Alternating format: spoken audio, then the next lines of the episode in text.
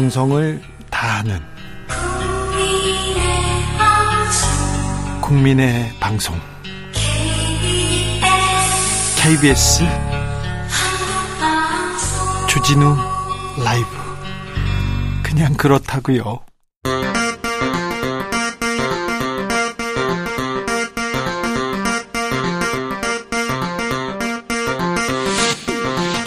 주진우 라이브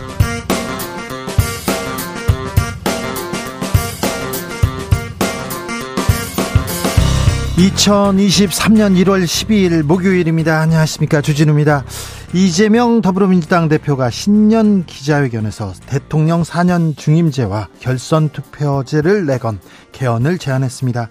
윤석열 정부를 향해서는 야당 말상 책, 말살 책동 중단하라 외쳤는데요. 이 대표가 개헌 카드 꺼낸 이유는 뭘까요? 기자들의 수다에서 집어봅니다. 윤석열 대통령 핵무장론 언급합니다.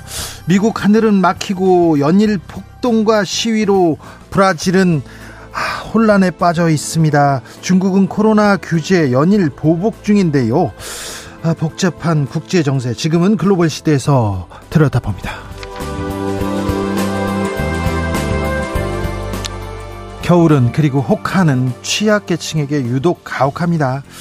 춥고 배고픈데 추운 거 아, 전기요금 오르고요. 공공요금 계속 오르고 있습니다. 취약계층을 위한 대안은 없는 걸까요? 에너지 에너지 불평등 문제 이렇게 나오는데요. 어디서부터 해결해야 되는지 철학의 맛에서 생각해 보겠습니다. 나비처럼 날아 벌처럼 쏜다. 여기는 주진우 라이브입니다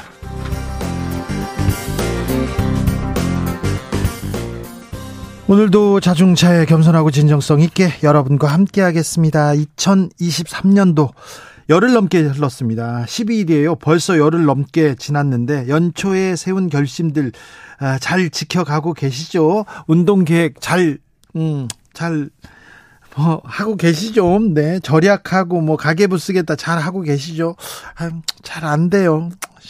마음이 쓸쓸하고 외로워요. 그런 분들을 위해서, 그런 분들을 위해서 특별한 시간 가졌습니다. 어, 고민 전문가, 그 연애 박사죠. 김재동 씨가 함께 고민 상담 이어가겠습니다. 연초에 외로우신 분들 일로 오십시오. 연애를 못해서 힘들어요. 이런, 이런 분들 일로 오시면 되고요. 하늘 아래 나만 혼자 있는 것 같아요. 이런 분들도 이렇게 오시면 됩니다. 김재동 씨가 고민 다 풀어 드립니다. 그러니까 고민 보내주시면 됩니다. 지금요. 자, 고민 받아가지고요. 저희가 잘 풀어드리고 그리고 선물도 드립니다. 3만 원 상당의 치킨 상품권 보내드립니다. 청취율 조사 기간입니다. 02로 전화가 오면 네 주진우 라이브 외치셔야 됩니다. 자 외치셔야 됩니다. 샵 9730 짧은 문자 50원 긴 문자는 100원이고요. 콩으로 보내시면 무료입니다. 그럼 주진우 라이브 시작합니다.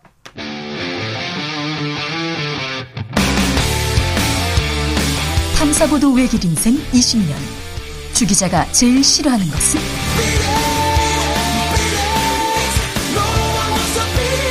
이 세상에서 비리와 부리가 사라지는 그날까지 오늘도 흔들림 없이 주진우 라이브와 함께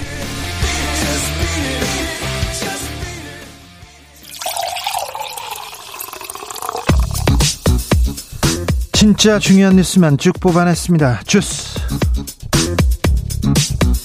정상근 기자 어서 오세요. 안녕하십니까. 이재명 민주당 대표 오늘 신년 기자회견을 열었습니다. 네, 그제 검찰 조사에 출석한 이재명 민주당 대표는 오늘 신년 기자회견을 열고 윤석열 정부를 강하게 비판했습니다. 어, 이재명 대표는 어려운 경제 상황에 안보 참사까지 더해지며 코리아 리스크가 전면화되고 있다라면서 일방적이고 폭력적인 국정을 정상화시켜야 한다라고 말했습니다. 어, 또한 윤석열 대통령의 안보 무능을 감추기 위한 위험천만한 말 폭탄으로 국민 불안과 시장 혼란이 증폭됐다라고 했고요. 어, 어제 국방부 업무보고에서 윤석열 대통령이 자체 핵무장을 언급한 것은 실현 가능성도 없고 그래서는 안 되는 한반도의 긴장만 고조시키는 일이다라고 비판했습니다. 연일 이렇게 쏟아내는 강경 발언 이건 어떻게 대응해야 되는지 어떻게 생각해 봐야 되는지 김종대 의원과 잠시 후에 어, 고민해 봅니다. 4년 중임제 개헌 카드도 꺼냈습니다. 네, 이재명 대표는 이 수명을 다한 현행 대통령 5년 단임제를 4년 중임제로 바꿔야 한다라고 밝혔습니다. 네. 또한 대통령 결선 투표제도 언급을 했습니다. 이 부분에 대해서는 2부, 2부에서 자세하게 다뤄보겠습니다. 음, 수사에 대한 질문도 많이 나왔어요. 네, 어, 기자회견 때는 별로 없었는데요. 이후 기자들과의 질의응답에서 이 얘기가 많이 나왔습니다. 어, 이재명 대표는 최근 소환 조사에 대해서 질문을 받고 잘못한 일이 없기 때문에 조사에 임했지만 어, 검찰의 이러한 요구는 매우 부당하고 옳지 않은 처사라고 주장했습니다. 또한 검찰이 구속영장을 청구할 경우 대응을 묻자 정당하고 적법하게 권한을 행사한다면 수용해야겠지만 지금은 검찰 그 자체가 권력이 됐고 균형이나 합리성은 전혀 고려하지 않고 수사 기소권을 남용하고 있다라고 비판했습니다. 국민의힘에서는 뭐라고 합니까?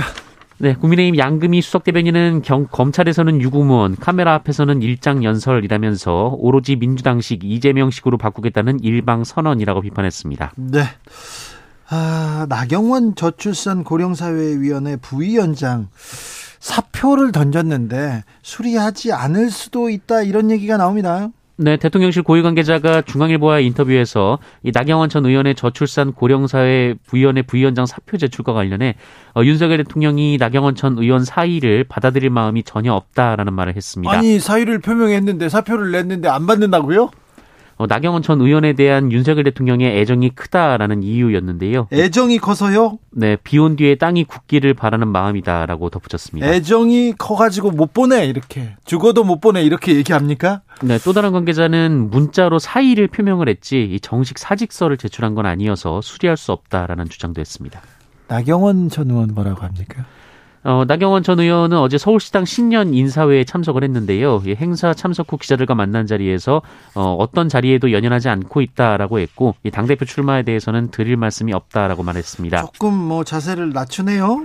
어, 그리고 본행사에서 이 당권 주자 중에 김기현 의원에 이어 두 번째로 마이크를 잡았는데요. 어, 건배사를 윤석열 정부의 성공을 위하여라고 했습니다. 어, 이에 정진석 비상대책위원장이 아주 잘했다라며 만족감을 표현하기도 했습니다. 그런데 나경원 전 의원이 마이크를 잡고 이렇게 얘기를 하고 있는데 정진석 그다음에 오세훈 시장 그 옆에 있는 김기현 의원은 뭐 딴짓을 하고 있더라고요. 신문에 이 모습이 이렇게 대서특필됐는데 나경원 전 의원을 대하는 국민의힘의 자세 이런 것 같은데 어, 좀 너무 좀 그 앞에서 얘기하고 있는데 딴짓 하는 거예요. 왜 옆에서 그리고 막 나가고 아 지금 이 모습을 이렇게 단적으로 보여주는데 조금 초등학생 같지 않나 이런 생각도 해봅니다. 어, 너나 너 싫어, 니너 마음에 안 들어 이렇게 유치해 이렇게 얘기하는 거 아닌가? 아, 이 모습은 어떻게 봐야 되는 건지 잠시 후에 2부에서 저희가 또 고민해 봅니다. 그런데 이태원 참사 당시에 용산구청 공무원들이 그 당시입니다. 그 시각에 대통령 비판 전단지를 떼고 있었다고요? 네, 어, 참사 당시 용산구청의 당직 근무자들이 서울 지하철 4호선 삼각 지역 인근에서 윤석열 대통령 비판 전단을 떼는 작업을 하고 있었던 사실이 드러났습니다. 어, 당일 어, 그러니까 지난해 10월 29일 참사 발생 시간이 10시 15분이었는데요. 그 시간에요? 네, 용산구청 직원들은 밤 9시 10분부터 10시 40분까지 1시간 30분가량 이 삼각 지역 근처에서 어, 이런 윤석열 대통령을 비판하는 내용의 전단을 떼고 있었습니다. 아니, 토요일 밤에, 밤에 구청 직원들이 전단지를 떼고 있다고요? 누가 시킨 겁니까? 경찰에서 요청이 왔다라고 합니다. 경찰에서요? 용산, 네, 용산경찰서에서 전단을 제거해달라 어, 이렇게 요청을 했다라고 하는데요.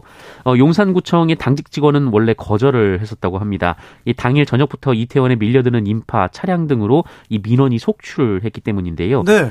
어, 그런데 갑자기 구청 비서실장이 이 전단을 제거하라라고 얘기를 하면서 어, 결국 직원 두 명이 전단 제거 작업에 투입이 됐습니다. 비서실장이요? 그럼 구청장의 지시겠네요? 네. 어, 결국 참사가 발생하고 신고가 접수가 되자 이 출동한 직원은 전단 제거를 하지 않고 당직실에 남아 있던 3명 중 2명 뿐이었습니다.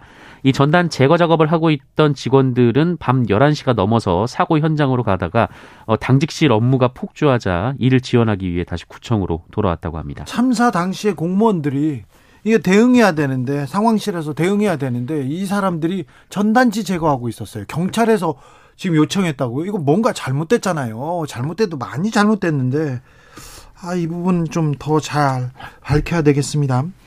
세월호 참사 당시에 유족들을 사찰한 기무사 행위. 군인이 유족들을 감시하고 있어요. 이거 잘못됐잖아요. 명백한 정치 개입이고 잘못됐죠. 2차 가해로 인정됐습니다. 네, 세월호 참사 유족이 국가를 상대로 낸 손해배상 소송 2심에서 국군 기무사령부의 불법 사찰에 따른 2차 가해가 인정이 됐습니다. 네. 어, 오늘 서울고법은 이 전명선 4.16 민주시민교육원장 등 이 세월호 참사 유족 228명이 국가 및 세월호 여객선을 운영했던 청해진 해운을 상대로 낸 손해배상 소송에서 어, 원고 일부 승소 판결을 내렸는데요. 어, 그런데 1심에서 인정한 배상금에 더해서 국가가 희생자 친부모 1인당 500만 원, 이 다른 가족에게는 100에서 300만 원의 위자료를 추가로 지급하라라고 판결했습니다. 기무사의 2차 가해가 인정이 됐기 때문인데요. 어, 재판부는 기무사의 불법 사찰에 대해 이 피고 대한민국 기무사가 직무와 무관하게 이 세월호 유가족들의 인적 사항과 정치 성향 등을 사찰했고 원고들의 사생활의 자유를 침해한 사실이 인정된다라고 밝혔습니다. 한편 유족들은 이 국가가 안전점검 등 관리를 소홀히 했고 참사 원인을 제공한 것은 물론 참사 발생 후에도 초동 대응 및 현장 구조를 제대로 하지 못해 피해를 키웠다라며 어, 해당 소송을 냈고요. 이 청해진 해운을 상대로도 역시 비슷한 이유로 소송을 제기한 바 있습니다. 예. 어, 이에 1심은 어, 국가와 청해진 해운이 공동으로 유족 등 가족들에게 총 위자료 723억 원을 지급할 것을 판결한 바 있습니다. 김무사 국가 정보를 이렇게 군에 대한 정보 적군에 대한 정보를 이렇게 모으는 그런 아, 고도화된 우리나 우리 그 군의 부대인데요. 부대인데 참사 유가족들 사찰하고 있었어요. 얼마 전까지 이랬습니다. 댓글 달고 그랬습니다. 군인 그러니 뭐뭐 뭐 북한에서 뭐가 날아오니 뭐 이걸 참 한심합니다. 네. 한심합니다. 아, 그 그런데 이분들 거의 다 이번에 사면됐습니다. 네. 지휘자들은 다 사면됐어요. 아, 이걸 어떻게 설명해야 될지 참 아, 뉴스를 전하는 사람으로서도 좀 말이 안 됩니다. 네. 일본 전범 기업의 강제 동원 피해 보상 정부가 다른 안을 검토 중이라고요? 네. 어, 오늘 외교부와 이 정진석 한일 의원 연맹 회장이 국회에서 관련 토론회를 열었는데요. 어, 이 자리에서 정부 측 관계자는 일본의 기업 어, 일본 기업의 배상 확정 판결을 받은 이 국내 강제징용 피해자들이 제3자로부터 판결금을 대신 변제받는 것이 가능하다며 향후 수령의 동의를 구하겠다라고 밝혔습니다. 그러면 지금 우리 정부가 윤석열 정부가 일본 정부 일본 기업 배상 필요 없이 대신에 다른 단체나 다른 곳에서 돈을 준다. 이래서 끝내겠다. 이런 얘기를 한 건가요? 네, 한일협정 당시 우리 기업들이 일본의 배상금을 일부 받았는데요. 네. 이 배상금을 우리 기업이 받았기 때문에 우리 기업에서 뭐 돈을 내야 된다. 이런 얘기는 예전에도 있었습니다. 어, 그런데 정부가 이를 공식화한 상황인데요. 어, 서민정 외교부 아시아 태평양 국장은 이 강제 집행 리스크를 피하기 위해 일본 기업들이 한국 내에서 자산을 철수해 압류할 자산이 부재하면 원고들이 판결금을 받을 수 있을지 불분명하다라고 했고요. 철수한 것도 아니고요. 압류할 재산이 없는 것도 아니잖아요. 네, 어, 그래서 피해자들이 제3자를 통해 우선 판결, 판결금을 받아야 된다고 생각하게 됐다 이렇게 주장을 했습니다. 네. 어, 그러면서 원고인 피해자 및 유가족 분들을 직접 찾아뵙고 수령 의사를 묻고 충실히 설명드리고 동의를 구할 것이다라고 밝혔습니다. 피해자 유가족들 거세게 반발합니다. 네, 어, 강제징용 피해자들을 법적 대리하고 있는 임재성 변호사는 이 대위 변제는 본질을 호도하는 왜곡된 프레임이라고 지적했고요. 일본 측이 사실을 인정하고 유감을 표시하는 정도도 아니라 어, 기존의 담화를 확인하는 정도에 불과할 것이다라고 우려했습니다. 아, 일본 측에서 일본 기업 측에서 잘못한 거에 대해서 인정하고 사과하는 게 먼저고요. 이게 돈을 받자고 하는 게 아니라 아, 돌아가시기 전에 아, 죽기 전에 나는 이 문제에 대해서 사과는 받아야겠다 이런 문제에서 시작됐는데 음, 정부가 지금 바른 결정을 하고 있는지 유가족들 반대합니다. 그리고 많은 사람들이 이게 뭐지 이런 생각을 하고 있다는 거 정부 측에서 알아줬으면 합니다. 아시겠지요? 부동산 규제 계속 해제되고 있습니다. 네, 정부가 일시적 2주택 보유 기준을 3년으로 늘리기로 했습니다. 어, 일시적 2주택은 이 새로 이사는 갔지만 이 기존의 집이 이런저런 사정으로 아직 처분되지 않았을 때 1세대 1주택자의 세금 기준을 적용하는 제도입니다. 네. 어, 기존에는 2년 내에 이 기존의 집을 처분해야 했는데 이 기간이 3년으로 늘어납니다. 이 조치 당장 오늘부터 적용된다고 했는데 원희룡 국토부 장관께서 집값이 많이 올랐다. 그래서 떨어지는 것이 떨어지는 것이 맞다. 이렇게 얘기하고 더 떨어져야 된다. 이런 얘기를 하다가 갑 자기 부동산이 떨어지면 안 된다. 부동산 떨어질까봐 계속해서 부동산 부양책을 쓰고 있는데 이거 음, 부동산 부자들에 대한 걱정을 너무 많이 해주는 거 아닌가. 연일 이렇게 부동산 규제 해제를 하고 있습니다. 저희가 이틀에 한 번꼴로 이런 뉴스를 전하게 되는데요. 아무튼 부자들 걱정은 많이 하십니다. 네. 서민들 걱정도 이만큼 하시겠지요. 뉴스를 그런 뉴스는 안 보여요. 웹하드 업체를 통해서 음란물을 유통한 사람이 있습니다. 양진호 기억하시죠? 닭 아우 그 설명하기가 좀 그렇습니다. 머리 딱 이거 아우 설명하기가 그렇습니다. 아, 이분이 음란물 유통한 혐의로 징역 5년 선고 받았습니다. 네, 법원은 오늘 이른바 이 웹하드 카르텔을 통해 음란물 불법 유통을 주도하고 이 자회사 매각 대금 등 회사 돈을 빼돌린 혐의로 구속 기소된 양진호 한국 미래기술 회장에 대한 선고 공판에서 징역 5년을 선고했습니다. 또한 성폭력 치료 프로그램 40시간 이수, 신상 정보 공개, 아동 청소년 관련 기관과 장애인 복지 시설의 7년간 취업 제한도 명령을 했습니다. 이분 마약 관련해서도 그 기소됐었죠? 네, 어, 대마 관련된 마약 혐의였는데요. 게다가 이제 직원들을 상습 폭행했다는 의혹도 있었습니다. 상습 폭행하고 대마 같이 하자고 하고 막 그렇게 시켰죠. 그리고 아까 말씀하셨듯이 동물들에 대한 좀 학대가 있었고요. 예. 어, 그리고 총포, 도검, 화학류, 화약류 등에 대한 안전관리에 관한 법률 위반도 있었습니다. 어, 이 사건은 이미 대법원에서 징역 5년이 확정이 된 바 있고요.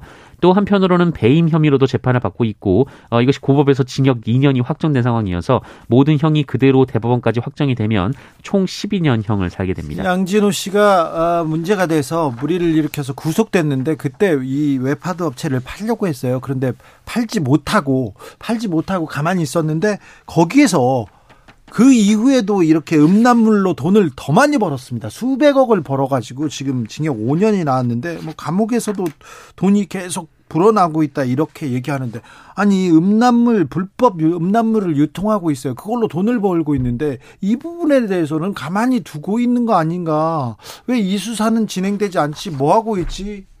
불법 음란물로 돈을 벌고 있고 유통하고 있지 않습니까? 왜 그건 가만히 있지? 이해가 좀 안 됩니다. 경찰 뭐 하고 있습니까? 음, 택배 기사들의 대화 요구 거부한 CJ 대한통운이 있습니다. 부당 노동행위였다. 판결이 나왔습니다. 네, CJ 대한통운이 택배기사들과의 단체 교섭을 거부한 것은 부당노동 행위라는 중앙노동위원회 판정이 법원에서도 유지가 됐습니다. 예, 서울행정법원은 CJ 대한통운이 단체 교섭을 거부한 그 단체 교섭 거부는 부당노동 행위라는 재심 판정을 취소하라라면서 이 중앙노동위원회를 상대로 낸 행정소송을 원고 패소로 판결했습니다. 네. 앞서 CJ 대한통운은 지난 2020년 이 전국 택배 노동조합의 단체 교섭 요구에 대해서 이 택배 기사들은 대리점과 계약된 사람들이고 본사에 고용된 사람들이 아니다라는 이유로 이를 거부했습니다. 네. 예, 하지만 중앙노동위원회는 원청 사용자가 하청 노동자의 노동 조건에 실질적인 권한을 행사하는 부분에는 원청의 단체 교섭 당사자 지위를 인정할 수 있다라며 이를 부당 노동 행위로 판단한 바 있습니다. 이게 합리적이라고 생각합니다. 그렇죠. 네. 코로나 상황 어떻습니까? 네, 오늘 발표된 코로나19 신규 확진자 수는 4만 3,953명입니다. 어제보다 1만 1천여 명 정도 줄었고요. 지난주와 비교하면 2만 명 넘게 줄었습니다. 지금 지금 줄어들고는 있습니다. 위중증 환자는 어때요? 위중증 환자 510명으로 500명대 초반까지 내려왔습니다만 사망자가 76명으로 맞네요. 이틀째 70명대입니다. 백신 소식이 또 새로 들어왔습니다. 네, 영유아를 대상으로 한 화이자 코로나19 백신이 오늘 처음으로 국내에 들어왔습니다. 아, 현재 국내에서는 코로나19 기초접종 대상이 만 5세 이상인데요. 어, 이보다 낮은 연령의 영유아를 대상으로 한 접종이 곧 시작될 것으로 보입니다. 네.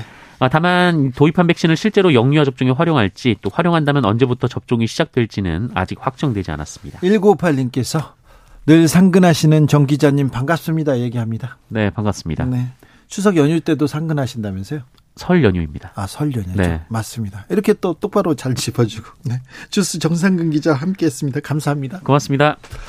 아, 새해 결심 잘 지키고 계십니까? 정상근 기자는 잘 지키고 있는지 그거 물어봤어야 되는데 가네요. 네. 5145님 새해 줄넘기를 하기로 맘먹었습니다. 그런데 미세먼지가 너무 심해서 며칠째 못하고 있어요. 아, 참. 운동을 해야 될 이유는 하나. 몸과 마음의 건강을 위해서인데 하지 말아야 할 이유는 108가지입니다. 미세먼지 왔어요. 아우 줄넘기 힘들지. 뭐몸이 찌푸들이 아유 오늘 너무 많이 먹었어. 아유 힘들죠. 그러면 안 돼요. 그냥 좀 하셔야 되는데 음, 미세먼지는 좀 심각합니다. 4831님께서 새해 계획을 너무 열심히 세운 것 같아요. 뭐 하나를 포기하든지 해야지. 아니면 기간을 좀 더좀 좀 길게 수정해야 될지 고민입니다. 저에게 용기와 꺾이지 않는 마음을 주십시오. 얘기하는데, 네. 조금 몇 가지는 정리하셔도 됩니다. 네. 0466님, 올해는 등산을 열심히 다니자고 다짐했는데 한 번도 안 갔습니다. 이 게으름을 어찌해야 할까요? 아, 참. 걱정이네. 이제부터 가시면 되죠. 이번 주부터 가시면 됩니다. 날이 풀렸어요. 봄 날씨 같아요. 그러니까 네, 이번에 갔다 오시면 됩니다. 고민 많이 보내 주셨어요. 그리고 보내 주고 계십니다. 고민 보내 주시면 2부에서 김재동 씨와 들여다봅니다. 고민을 해결해 드립니다. 교통 정보 듣고 오겠습니다. 이승미 씨.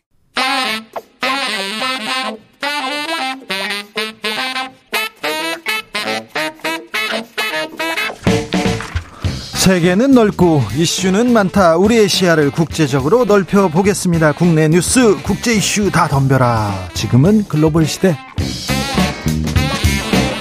국제적 토크의 세계로 들어가 봅니다. 군사 외교 안보 전문가 김종대 전 의원. 안녕하십니까.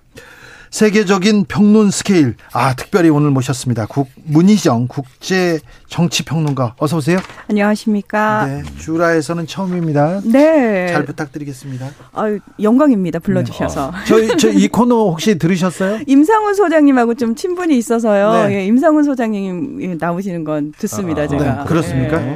네. 김종대 의원 어떻게 생각하십니까?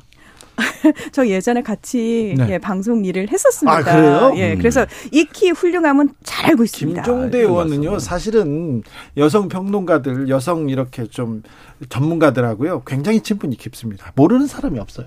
아, 그래, 그거는, 음. 예, 뭐, 어쨌든 저의 능력이자 개성이고 네. 품격이라고 생각합니다. 네. 네. 알겠어요. 예. 저도 그렇게 생각합니다. 예. 너무 네, 다양하시더라고요. 예. 그런데요, 음, 윤석열 대통령 얘기 좀 물어봐야 되겠어요. 100배, 네. 1000배 응징하겠다. 그러면서 음. 무슨 단서를 달았지만 음. 핵무장 가능성까지 언급했습니다. 전술핵도 막 배치하겠다고 얘기하는데. 네. 그러니까 전술핵 배치나 이런 게 여의치 않고 상황이 나빠졌을 때. 네. 근데 정확하게 그 뒤에 말이 더 중요하다고 보는데 에, 대한민국이 핵무장 추진하면 과학기술 수준으로 볼 때 우리는 훨씬 더 빠르다. 이렇게 이야기를 했거든요. 예? 물론 그 다음 얘기는 어 그러나 현실적인 선택은 해야 되지만 하면서 앞에 얘기를 다시 주워 담는 모양은 했지만은 이 정도 얘기까지 했다는 거는 핵무장에 관심이 있다는 메시지로 보이거든요. 국민의힘 계속해서 공청회하고 핵을 뭐 제주에 데려온다. 아주, 죄송합니다. 제주에다 가져다 놓은 야 이거 죄송합니다. 미국의 전술에 왜? 네. 그리고 뭐 부산에다 우리 지역구에다 가져다 이런 얘기를 계속합니다. 예, 물론 다 부인했습니다. 했습니다. 개인의 검토 의견이라고 해서 어, 다 부인은 했고 수습은 했습니다마는 어, 최근에 그 국민의힘 당권 주자들이 예. 계속 그 미국과 전술핵 공유 얘기를 하다가 작년에 필립 골드버그 주한미국 대사한테 한 소리 들었거든요. 예. 그 뒤로 좀 잠잠해진 거예요. 한 달 남짓. 근데 관훈 클럽에 나온 필립 골드버그 대사가 예. 막 화를 냈잖아요. 그런데 왜 대통령이 어. 계속 지난번 인터뷰도 그렇고 이번 외신 인터뷰에서도 핵 무장 가능성을 직접 얘기하면 아 이번엔 저도 놀랐어요. 여기까지는 예상 못 했습니다. 조선일보 수준이겠지. 해 가지고 그 인터뷰 내용을 떠올렸는데 그땐 핵 그 공동 기획 연습 이 예. 얘기를 한 거거든요. 근데 지금은 그것도 여의치 않으면 이제 핵무장이라는 카드가 있다는 암시를 한 거기 때문에 어 이건 심각하고 제가 보기에는 이거는 탈원전의 길이 열렸다. 무슨 얘기냐? 핵무장이 시작되면 국제 핵 공급 그룹 어 저기 NSD에서 우리나라의 핵연료 공급을 중단하거든요. 그 순간 우리나라 47기에 달할 것으로 보여지는 원자력 발전소는 올수도입니다. 이렇게 간단한 탈원전이 어디 있습니까? 다 견딜 수 있어요. 아, 인도가 그, 큰 그런, 그림인가요? 그럼 네? 큰 그림인가요? 탈원전을 하기 아, 위한? 글쎄. 그래서 인도가 핵무장하면서 그런 제재를 받았기 때문에 일본에서는 원전 산업이 발전할 수 없는 거예요. 네. 인도에서. 자, 근데 사실 이 핵 무장과 관련해 가지고 이 발언이 미국 입장에서는 상당히 불편할 수밖에 없고 싫어하지 않습니까? 네. 그 우크라이나 전쟁으로 인해 가지고 가장 그 유럽 내에서 긴장하고 있는 국가가 폴란드거든요. 네. 사실은 폴란드 쪽에서 정부가 작년에 미국이 우리를 핵 공유하기로 해줬다라고 음. 핵 공유국에 넣어주기로 했다라는 발언을 공식적으로 해가지고 미국이 공식적으로 부인하는 네. 난리가 났었어요. 사실 거기도요. 예. 그러니까 폴란드 입장에서는 계속 불안하기 때문에 러시아가 우크라이나를 치고 그 다음은 우리다라고 음. 계속해서 우리를 무장시켜 달라라고 얘기를 하면서 원래 그 도널드 트럼프 전 미국 대통령이 있을 때부터 폴란드는 미군 주둔을 강력하게 요구를 했고요. 굉장히 러시아에 대해서 적대적인 상황이고 굉장히 무장하기를 원하고 있습니다. 음. 근데 그 나토식 핵 공유 있죠. 지금 네네. 뭐 핵탄두는 갖다 놓지만 뭐 결정적으로 단추는 미국 대통령이 쥐고 있는 그 상황, 그 상황을 폴란드에도 적용시켜 달라라고 얘기를 하다가 미국한테서 정말 공식적으로 거부를 당했거든요. 네, 백악관의 대변인이 그거는 폴란드에 물어봐라. 우리는 아는 적 없다. 이렇게 해가지고 아주 모욕적으로 그렇습니다. 어, 부인을 한 것이죠. 근데 우리나라에도 핵 공동 뭐, 뭐 기획, 기획 연습. 연습 이런 거 아니다. 전술핵 배치 그것도 아니다. 핵 선을 그었는데 왜 대통령이 한 발 더 나갔을까요? 그러니까 최근에 국민 여론조사에서 핵무장에 대한 찬성 여론이 62%를 돌파했습니다. 그, 지금 국민의 3분의 2가 계속 핵무장에 대한 어떤 발언을 기다리는 신호를 보낸 거예요. 조선일보에서 기획해가지고 지금 핵무장 관련된 기사를 쏟아내고 있거든요. 보수 네. 언론도 마찬가지고요. 예. 그러니까 이런 면에서는 이게 허황된 얘기임에도 불구하고 감성 코드로 접근을 하면 국민들한테 먹게 된다고 보는 것 같아요. 아니 이게 국내 정치 용으로만 생각해서는 굉장히 단편적인 시각으로 접근해서는 안 되는 부분인 게 뭐냐면 이렇게 음. 되면은 한미 간의 문제가 심각해집니다. 지금 가뜩이나 음. 미국과 일본이 굉장히 밀착해 가면서 한미일 중에서 한국이 사실 약간 소외되는 그런 분위기가 나오고 있는 상황에서 네. 이런 식의 불편함을 계속 가중시키게 되면은 네. 어 저는 이게 결코 우리나라에 유리하지 않다. 네. 예. 임상훈 소장님이 프랑스 출장 가셨죠? 네. 아, 안 오셔도 되겠는데요. 네. 가윤아님께서 문희정 평론가님 자주 나와주세요. 반갑습니다. 멋집니다. 응원합니다. 얘기했습니다. 그런데 이 지금 핵 무장론 그리고 핵에 대해서 자꾸 정치인들이 발언을 쏟아놓을 때마다 이런 생각이 듭니다. 제 생각입니다. 이거는. 근데 전시작전권이 우리한테 없고 미국에 있잖아요. 네. 다행이다 이런 생각이 들어요. 아, 그런 말 하는 분들이 많아졌어요. 많아졌죠. 네, 굉장히 지금은요. 많아졌습니다. 네. 어, 사실은 어떤 대통령이 최근에 정전 협정과 유엔 사령부의 권위를 무시하는 발언을 가끔 하셨어요.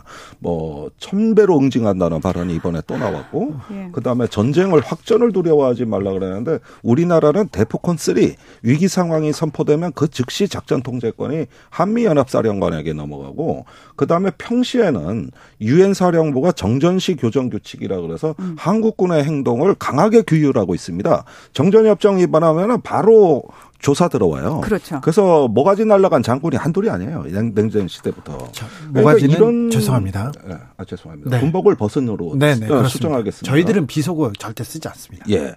어, KBS에서는 제가 안 쓰겠다고 아, 예, 약속을 네. 드립니다. 네, 네. 그런데 이런 상황에서 지금 윤석열 대통령이 얘기하는 것은 전면전을 두려워하지 말고 국지 지역 사태에도 어, 압도적으로 응징하라는 거거든요. 네. 그렇게 되면은 우리가 그럴 권한이 있습니까? 아, 우리에게 없죠. 통제권이 있냐고요. 정전 협정 위반 여부는 유엔군 사령부가 결정을 하는 거고요. 사실 교정 규칙이라는 게 상대가 손바닥으로 쳤다고 해서 우리도 그에 맞서서 손바닥으로 치는 것이 아니라 네. 어떻게 하면 확전을 피할 것인지 현명하게 대응하는 걸 위해서 사실은 확전을 하지 않기 위해서 교전 규칙이라는 게 만들어진 거죠. 거거든요. 네. 네. 그런데 이번에 저 용산의 입장이 이게 언론에 나온 건데 그 작전 외교와 교정 규칙에서 표명하고 있는 비례성의 원칙에도 구애받지 않겠다. 그러니까 우리가 어떻게 대응할지는 우리도 지금 모른다. 이렇게 이야기를 한 거거든요. 근데 이게 사실은 국민들에게 굉장히 잘못된 시그널을 보낼 가능성이 있어요. 그래서 저 이거는 틀린 거거든요. 그러면 저는 언론 보도가 관련해 가지고 정확하게 이런 부분들을 바로 잡아줘야 된다고 생각하는데 네. 그게 아니라 보수 언론들이 오히려 불을 질러요. 네 사설을 통해서 아 윤 대통령 잘한다 이런 식의 얘기를 계속 쏟아내고 있단 말이죠. 자, 이 문제는 지도자인데요. 대통령의 발언인데 계속해서 이렇게 가장 강경한 발언을 쏟아내면 그 밑에서 어떻게 수습해야 되나 이런 생각도 합니다. 그리고 이거 군부가 신경 저 신중해 보여요. 국방부가. 네. 네. 용산이 다 앞서 나가는 거예요. 네. 이거 하나만 더 물어볼게요. 일본의 군사 대국화 음. 안 그래도 문제인데 과거사에 대한 반성도 없이 일본의 재무장을 거의 좀 합리화해 주는 것처럼 그럴 수 있지 이렇게 하는 대통령의 발언. 사실은 일본의 군사 대국화 이 재무장 얘기는 일본 총리도 굉장히 쉽게 할 수 없는 얘기인데 우리 대통령이 이런 얘기를 하는 거에 대해서는 어떻게 봐야 됩니까? 글쎄요, 저는 그 일본이 이제 한반도 위기 관리에 개입하는 적극적인 그 외교 안보를 하는 나라가 됐을 때 일본이요? 예. 예를 들어서 안 되죠. 우리는 전쟁이 아니라고 생각했는데 일본은 전쟁이라고 그렇죠. 보고, 예. 어떤 선제적인 행동을 주장한다거나 또는 우리 동의 없이 공해상에서 북한을 저기 예방 공격할 네. 수 있는 어떤 이런 지위를 확보하게 된다 그러면 대한민국의 안보 비용이 걷잡을 수 없이 증가한다는 거예요. 이것이 어떻게 좋은 면으로 보면 우리한테 억지력이지만 또 조금 어두운 면으로 보면 우리가 위기 통제를 할 수가 없는 거예요. 위기 관리를 할 수가 없는 거예요. 한미 동맹이란 양자 동맹은 경쾌하고 단순하고 아주 그 이해하기가 쉬워서 별 문제가 없었는데 전혀 이질적인 존재인 일본이 끼어들게 됐을 경우에 이거는 복잡해지는 겁니다. 그랬을 때 위기에 대한 어떤 정확한 판단과 공감이 있고 공동의 어떤 그 전략 대화를 통해서 사태를 수습하려는 게 아니라 각자가 그냥 자기 행동 그리고 일본은 한국 정부 동의 얻을 필요가 없다고 그러고 있는데 그렇죠. 이렇게 되면은 전쟁과 평화를 결심할 수 있는 우리의 평화 주권이 그 자체로 위협을 받고 두 번째는 일본의 군사 대국화는 중국의 반응을 촉발하기 때문에 그렇죠. 주변 정세가 우리로서는 더 지금 미중 패권 경쟁 때문에도 이렇게 피곤한데 예, 일본이 이제 대국 정치에 뛰어들었을 때 이럴 때 우리가 어, 저기 앞으로 행동이라든가 그럼 중국 가만히 있습니까? 그럼 북한은 또 가만히 있겠어요? 네. 저는 이게 사실 국제 정치라는 게 국제 관계라는 게 단순히 국가 대 국가의 정상이 만나 가지고 얘기해서 결정되는 게 아니고요. 사실은 국내 정치가 영향을 미치거든요. 국내 여론이 영향을 미친단 말이에요. 자, 일본이 적기지 공격 능력이라는 말에서 사실은 이게 약간 선제 공격의 느낌이 드니까 이번에 표현을 바꿨어요. 반경 능력이라고. 음. 사실은 이거 꼼수잖아요. 같은 말이에요. 그러니까요. 네. 그러니까 일본의 버젓이 존재하는 평화 헌법, 일본은 교전을 할 수 없고 군대를 가질 수 없다라는 헌법 자체를 위반한 상황인데 이거에 대해서 우리 국내 여론이 굉장히 들끓으면서 이건 있을 수 없는 일이다라는 식으로 뒷받침을 해줘서 일본을 압박해야 되는데 음. 오히려 우리 정부가 뭐 이거는 일본 마음이죠 라는 식으로 해버리게 되면은 네. 이러면은 아. 일본한테 힘을 실어주는. 그 점에서도 네. 저는 그 정부의 미묘한 어떤 흐름을 보이, 발견하게 되는데 외교부는 신중하게 발언했어요. 그리고 한국 정부의 동의를 얻어야 된다고까지 얘기했어요. 그렇죠. 근데 용산이 다른 말을 하는 거예요. 그러니까 그게 문제라는 거예요. 네. 사실은 외교 실무를 오랫동안 하신 분들 입장에서는 이거는 우리 정부가 지금까지 역대 정부가 어떤 식으로 반응했는지 그 음. 방식대로 그대로 반응을 한 거고 네. 지금 대통령실에서 이상한 반응이 나오고 있는 거 아닙니까? 역대 정부와는 네. 전혀 다른. 다르죠. 사실은 이게 굉장히 우리 스스로의 안보를 위협할 수 있는 상황이라는 걸 지적을 하고 얘기를 해야 되는데 그렇죠. 그걸 지적하고 얘기하고 비판하는 그런 쪽이 없다는 잘 거죠. 지적하셨어요. 네, 알겠어요. 문희정 평론가님 잘 지적하셨어요. 그런데 아우 강제징용 배상 문제도 얼렁뚱땅 하려고 하고 참 걱정이 많습니다.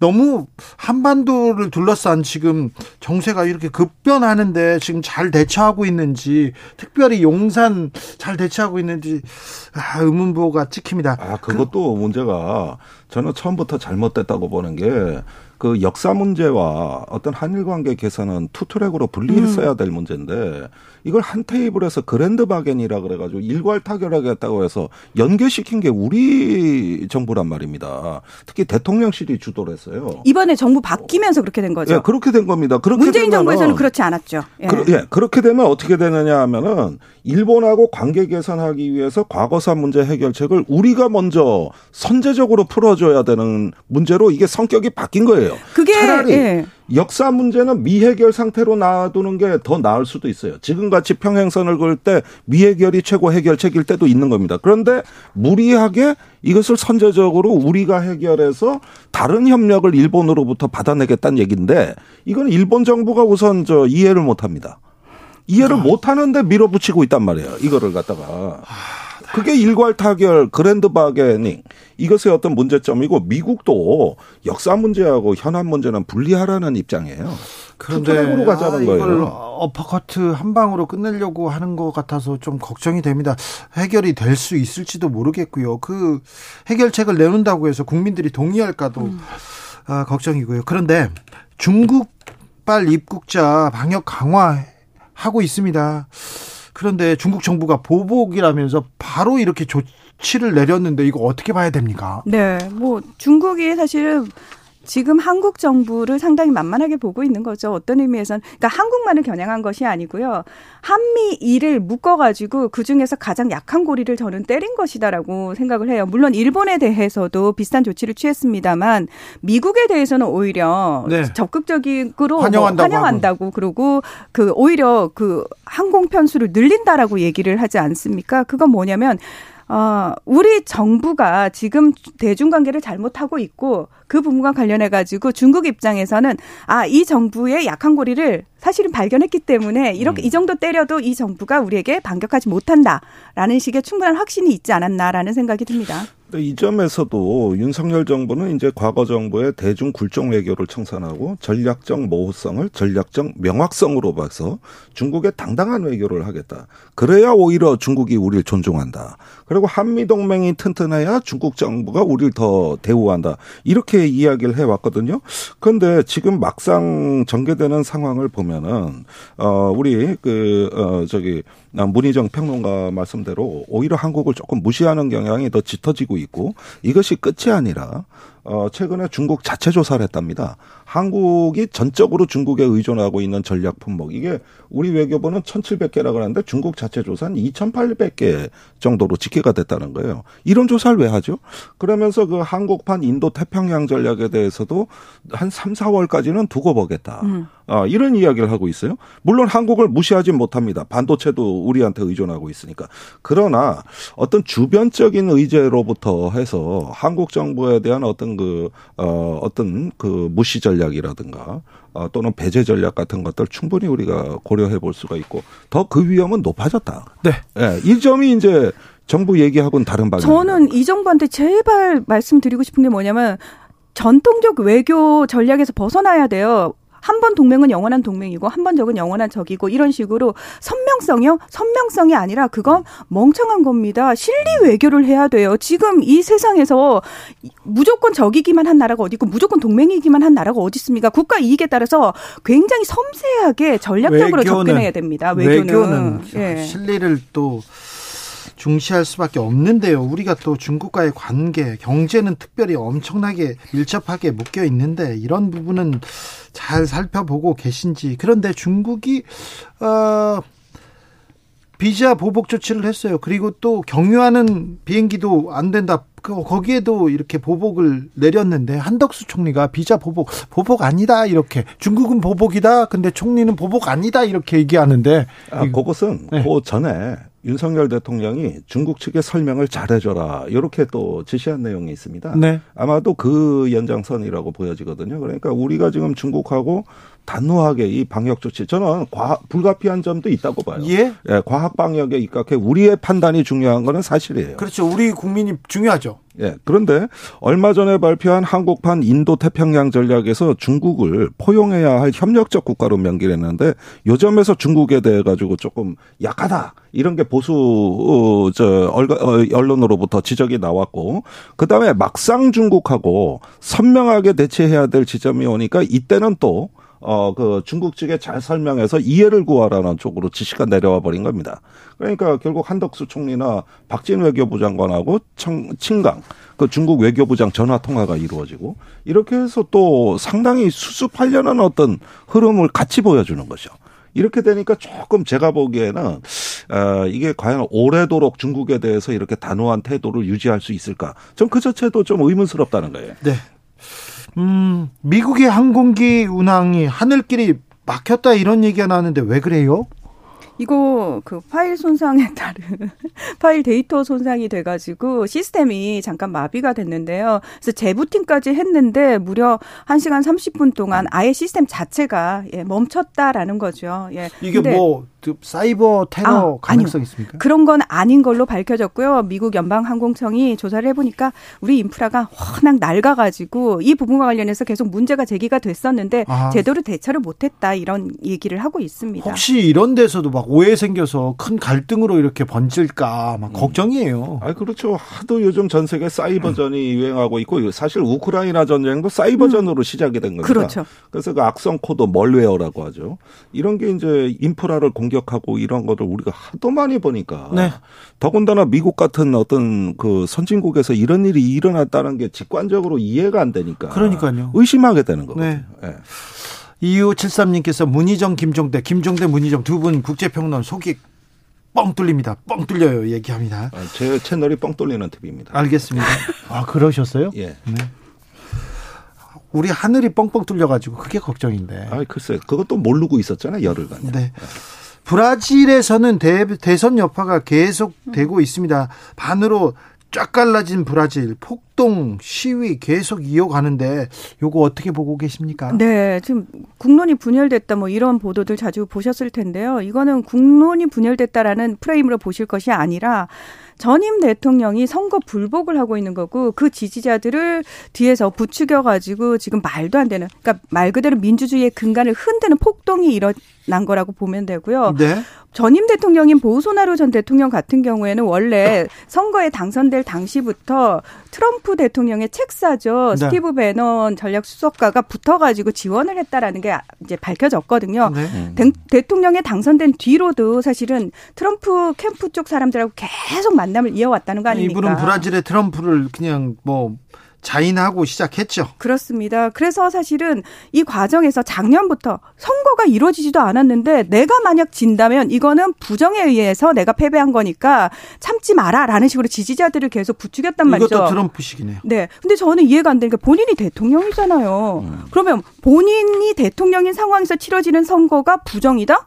그러면은 본인의 잘못 아닙니까? 예? 책임 아닙니까? 그러니까 저는 아니 자기가 대통령이란 사실을 제대로 인지하고 있나?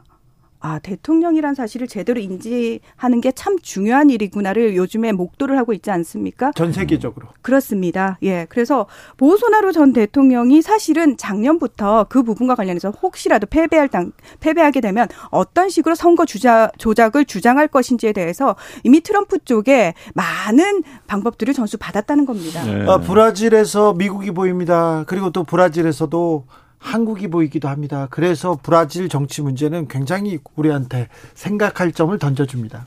어, 저는 뭐 이게 이제 정치적 부족주의로 어, 나아가는 어떤 새로운 어떤 현상들이 이제 세계적으로 확산되고 있다.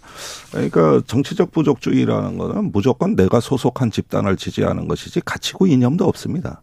어, 그냥 어떤 그 팬덤 플러스 어떤 하나의 별개 종족이라는 자기들의 소속감 이런 걸 통해서 진실이냐 거짓이냐를 어떤 과학과 지성으로서 검증하는 사상이 아니라 오히려 그걸 적대시하는 어, 사고 방식이거든요. 그건 중요하지 않은 거죠 그들에게. 그렇습니다. 예. 그런 점에서는 어, 또 이렇게 양극화되는 이면에는 만약에 내가 지지하는 후보가 승리하지 못했을 경우 나의 자유가 박탈되고 네. 더 나가서는 존중받지 못한다는 공포까지 그 같이 맞물려 음. 있는 겁니다. 이런 게 부족주의 현상인데요.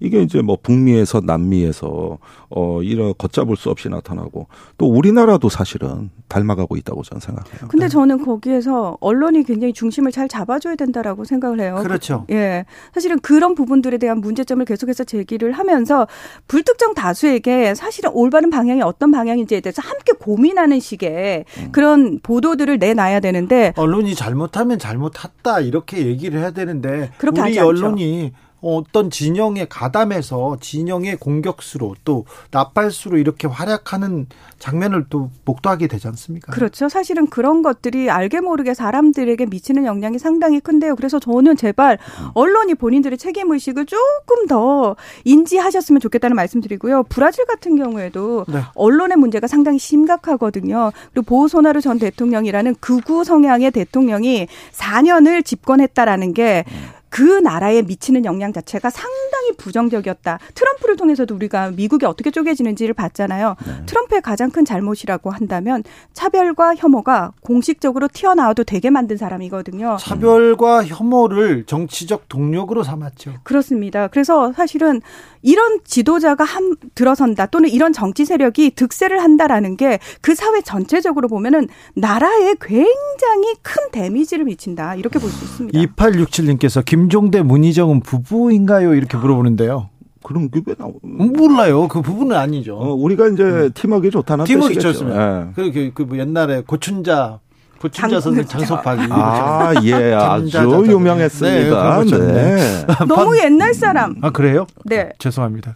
그 다음에 베일집 배현정 콤비 해야 되나요? 아, 네. 아, 요즘은 없나요, 남녀 콤비가? 아, 그러네. 요즘은 아니, 좀 그런 게 많이 없어졌 김종대 의원님한테 맞춰드리려고 한 거예요. 아, 좋습니다. 감사합니다. 펑크 837님께서 전 세계적으로 정치가 사람들과 소통하고 조율하는 것이 아니라 분열하고 대립하게 합니다. 음. 국내뿐만 아니라 전 세계적으로 정치가 실종된 것 같습니다. 그렇죠. 그러더라도 우리는 우리는 중심을 잡고 앞으로 나가야 되는데 역사는 발전해야 하는데 어떻게 되는지 미얀마는 어떻습니까? 미얀마 상황은 아 미얀마는 사실 2021년 11월에 총선이 있었어요. 거기서 네. 아웅산 수치 국가 고문역이 이끄는 민주주의 민족 동맹이라는 정당이 압승을 거둬요. 근데 사실 그 전까지 미얀마는 수십 년 동안 군부 쿠데타에 의해서 군부 독재 정권이 어, 집권을 하고 있던 그런 나라거든요. 그러니까 민간 이양을 하면서 이 군부들이 본인들의 권력을 온전히 다 넘기지 않기 위해서 장치들을 해놨음에도 불구하고 미얀마의 민심은 사실은 어, 민정을 선택을 했단 말이죠. 근데 그 부분과 관련해서 이 군부가 부정선거다.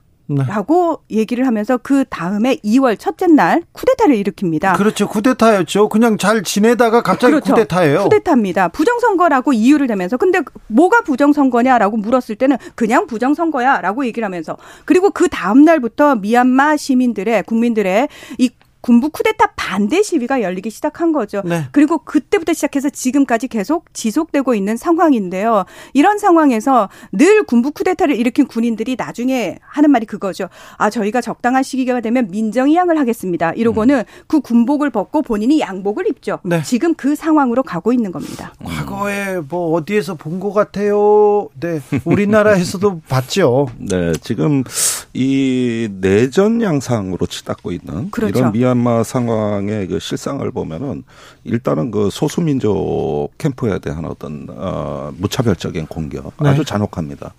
그리고 난민이 벌써 100만 명 이상 발생했고, 어, 그리고 인도 국경까지도 미얀마 군인이 쳐들어가서 사실은 실수 같긴 합니다만 이미 폭탄 한 발은 인도 영토에 떨어진 상황이에요. 네. 그러니까 지금 이게 인근의 어떤 태국이라든가 인도라든가 이런 쪽으로 그, 이 어떤 분쟁이 어떤 확산될 가능성도 있어 보이고 이렇게 보니까 이 동아시아에서 아주 최대 골칫덩어리가 돼버렸습니다. 거기에다가 내부적으로 높은 인플레이에다가 극심한 어떤 그 빈곤 이런 부분들이 이제 사회적으로 더 두드러지고 있는 상황이고 이렇게 보니까 정치가 잘못됐을 때 음. 어떻게 사람들이 피를 흘리고 고통스러운가 고통을 겪게 되는 걸 보여주는 교과서가 돼 버렸어요.